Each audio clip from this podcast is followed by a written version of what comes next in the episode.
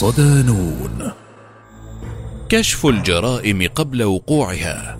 هل أصبح المستقبل حاضرا؟ مقال لمصطفى أحمد.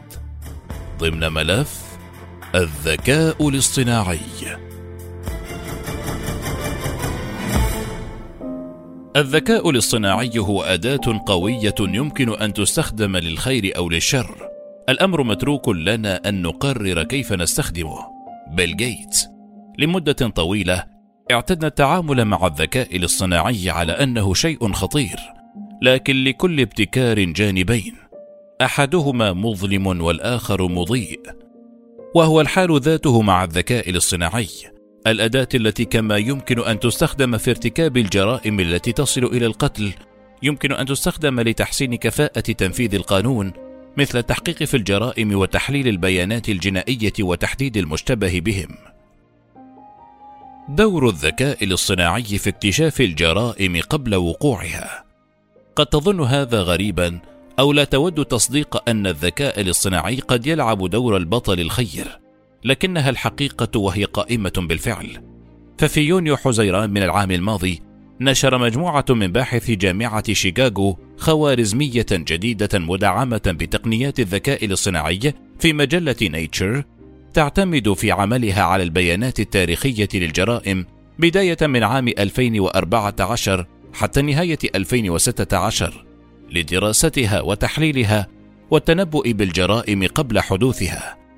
لا تهرع إلى التشكيك في هذه الخوارزمية ووصفها بالخيال العلمي. فقد تم بالفعل اختبار هذه التقنية في سبع مدن بالولايات المتحدة من بينهم شيكاغو وفيلادلفيا ولوس أنجلوس وأثبتت كفاءتها في التنبؤ بالجرائم في نطاق ألف متر مربع قبل عدة أسابيع من حدوثها وبدقة تصل إلى 90%. على عكس التقنية المستخدمة في اليابان التي تساعد دوريات الشرطة في عدد من المدن اليابانية فإن خوارزمية باحث شيكاغو لا تعتمد في طريقة عملها على مبدأ اكتشاف الزلازل فلا تعتمد فقط على تحديد المدن الأكثر عرضة لحدوث الجرائم على هيئة خريطة حرارية إنما تضيف عددا من العوامل الأخرى التي من بينها البيئة الاجتماعية للمدن والرابط بين خطوات الشرطة وحدوث الجرائم.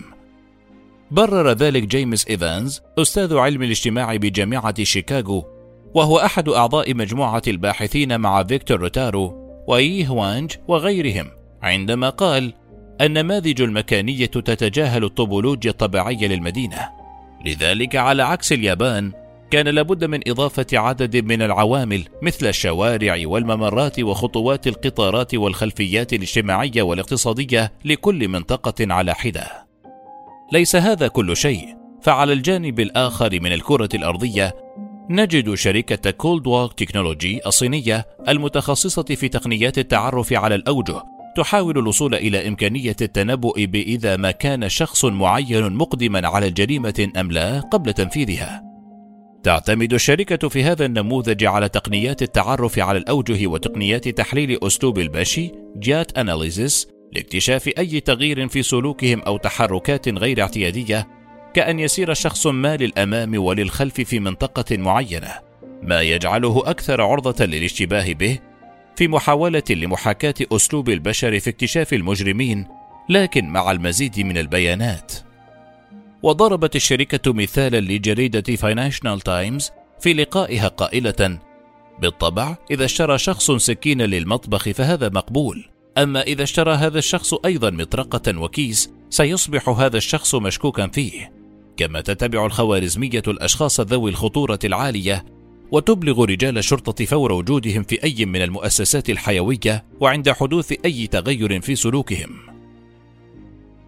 الذكاء الاصطناعي والقبض على المجرمين كان ما سبق هو دور الذكاء الاصطناعي فيما قبل حدوث الجريمة أي مرحلة منع حدوث الجريمة crime prevention لكن كما ذكرت في الفقرة السابقة فإن نموذجا مثل النموذج الأمريكي يصيب فقط نسبة 90% من الجرائم وبالطبع لم يستخدم بعد في جميع أنحاء العالم.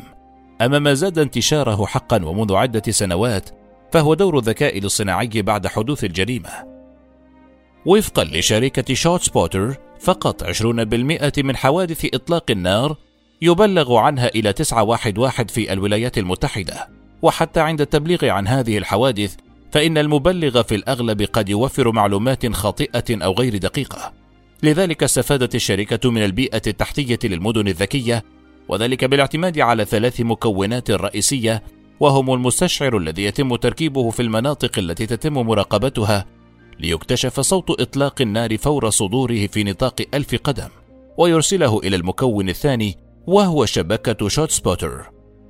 تتلخص مسؤولية شبكة ShotSpotter في استقبال البيانات من المستشعر لترسله إلى النظام المدعم بتقنيات الذكاء الاصطناعي ويستخدمه رجال الشرطة لتحديد مواقع تبادل إطلاق النار ووقفها. قد يبدو هذا خيالا علميا بعض الشيء لكن نظام ShotSpotter أثبت نجاحه بالفعل وأكد ذلك دراسة قدمها المعهد الوطني للعدالة National Institute of Justice. تفيد بانخفاض العنف المسلح بنسبة 30% في المناطق التي تم نشر مستشعرات ShotSpotter فيها. أخيرا، فإن نظام ShotSpotter يستخدم في الوقت الحالي في أكثر من 100 مدينة في الولايات المتحدة، بالإضافة إلى أنه أصبح يستخدم في العديد من الدول الأخرى من بينها المملكة المتحدة وكندا وأستراليا. على الجانب الآخر، ولأن الجرائم ليست كلها دماء، فهناك جرائم أخرى إلكترونية وكما يستخدم المحتالون الذكاء الاصطناعي في خداع المستخدمين طور فريق من باحثي جامعة ولاية سان دييجو نظاما بالذكاء الاصطناعي. يمكنه اكتشاف عمليات الاحتيال للفوز بالعملات الرقمية مجانا على منصة إكس تويتر سابقا.